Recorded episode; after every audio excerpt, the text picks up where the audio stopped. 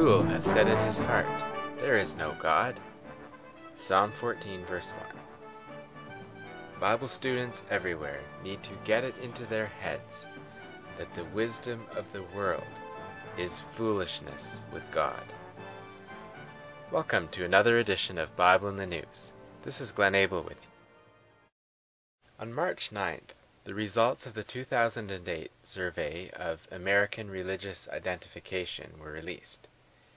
Mainstream media outlets were quick to report on the survey's findings of a significant growth over the last two decades in the number of Americans who describe their religious identity as no religion to 15%.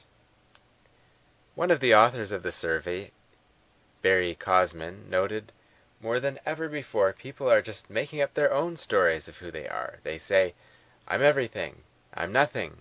I believe in myself. These people aren't secularized. They're not thinking about religion and rejecting it. They're not thinking about it at all. But therein lies the issue. The apostle Paul spoke of such in Romans chapter 1 verse 28. And even as they did not like to retain God in their knowledge, God gave them over to a reprobate mind to do those things which are not convenient, or those things which are not fit. The original Greek of this verse contains a play on words that might better be rendered, Because they cast out the knowledge of God, God gave them an outcast mind. Not thinking about God is akin to rejecting Him. People may wish to believe that they have no religion, but is that truly the case? Is not humanism their religion? Are not the objects of their affection their gods?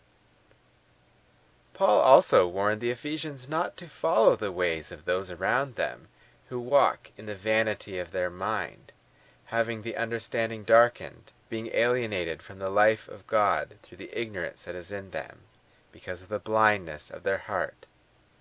Such are those who cast out the knowledge of God. The report on religion in America may conclude that the challenge to Christianity in the U.S. comes from a rejection of all forms of organized religion. But the constant assault on the Holy Scriptures has played its part as well, no doubt. On March 4th, National Public Radio in the U.S. aired an interview with Bart Ehrman which they titled The Gospel Truth, Sometimes a Little Hazy. Ehrman, a professor at the University of North Carolina at Chapel Hill, was hawking his latest book, Jesus Interrupted, revealing the hidden contradictions in the Bible and why we don't know about them. Here is an excerpt from his book, describing how his deep faith and convictions were over time eroded away. I was fully armed and ready for the onslaught on my faith by liberal biblical scholars who were going to insist on such crazy ideas. And he was speaking of the partial or the non inspiration of the scriptures. Having been trained in conservative circles, I knew that these views were standard fare at places like Princeton Theological Seminary, but what did they know? What came as a shock to me over time was just how little evidence there is for the traditional ascriptions of authorship that I'd always taken for granted, and how much real evidence there was that many of these ascriptions are wrong. To such we echo the words of Jesus Ye do err, not knowing the Scriptures, nor the power of God. Matthew 22, verse 29. For the Apostle Paul wrote to Timothy that all Scripture is given by inspiration of God, and these Scriptures are able to make thee wise unto salvation through faith which is in Christ Jesus. That's from 2 Timothy 3, verses 15 and 16. Ehrman's story and the arguments in his book are dressed up to sound new and revolutionary, but the truth is he has followed a well trodden path of those who, professing themselves to be wise, they became fools. There is nothing new here, just another example of how the wise of this world keeps up their constant assault on the Scriptures. In the fourteenth Psalm, David wrote, The fool hath said in his heart, There is no God. And notice that there is more here than the fool who says aloud, There is no God. This is a fool who has not necessarily reached that point. And we may not have explicitly said there is no God, but our actions demonstrate our convictions. Our Lord said it well, did he not? By their fruits ye shall know them. Matthew 7, verse 20. And, For where your treasure is, there will your heart be also. Matthew 6, verse 21. Is our treasure the light of the knowledge of the glory of God? 2 Corinthians 4, verse 6 and 7. Or has our heart followed after other treasure? In line with this, an interesting observation was made by one of the authors of the report mentioned earlier. They noted that religion has become more like a fashion statement, not a deep personal commitment for many. Following David's logic, then, the percentage of non religious in America would be substantially greater than 15%.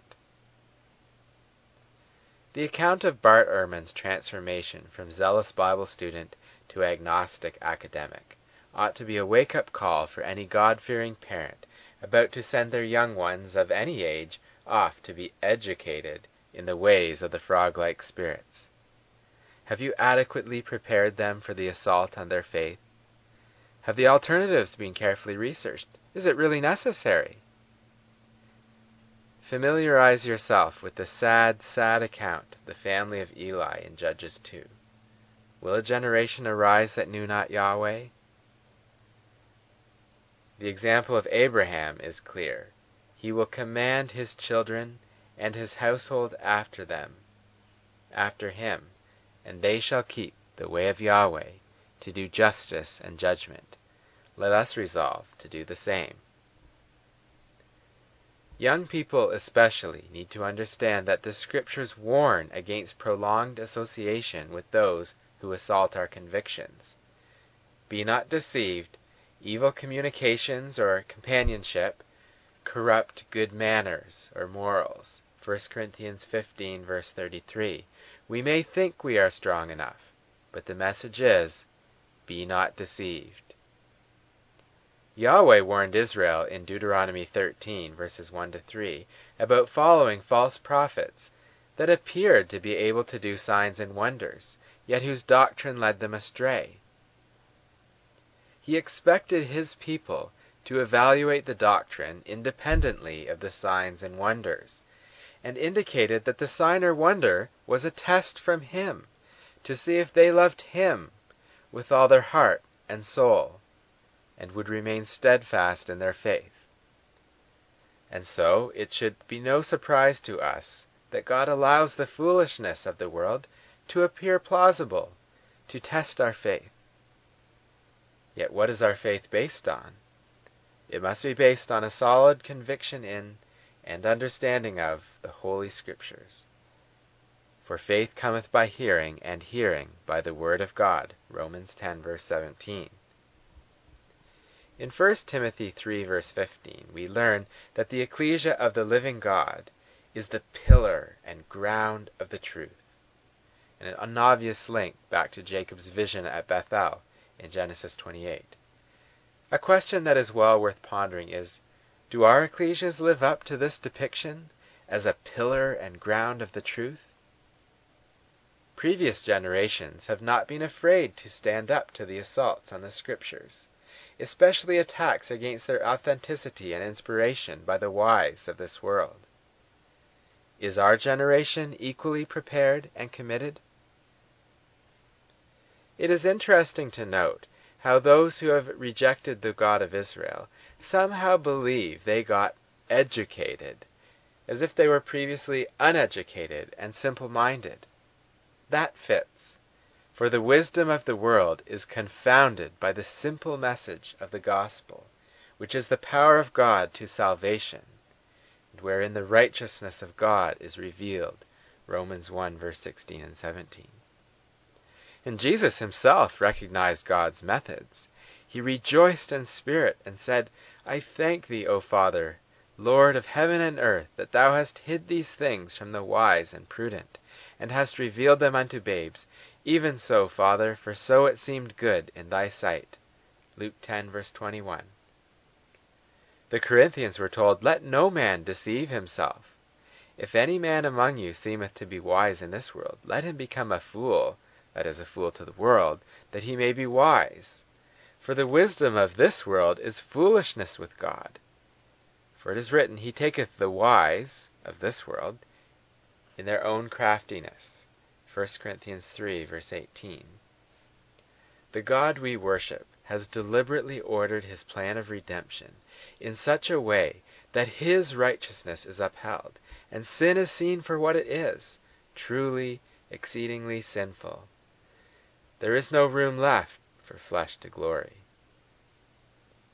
1 Corinthians 1 verse 26 to 29 tells us, For ye see your calling, brethren, how that not many wise men after the flesh, not many mighty, not many noble are called.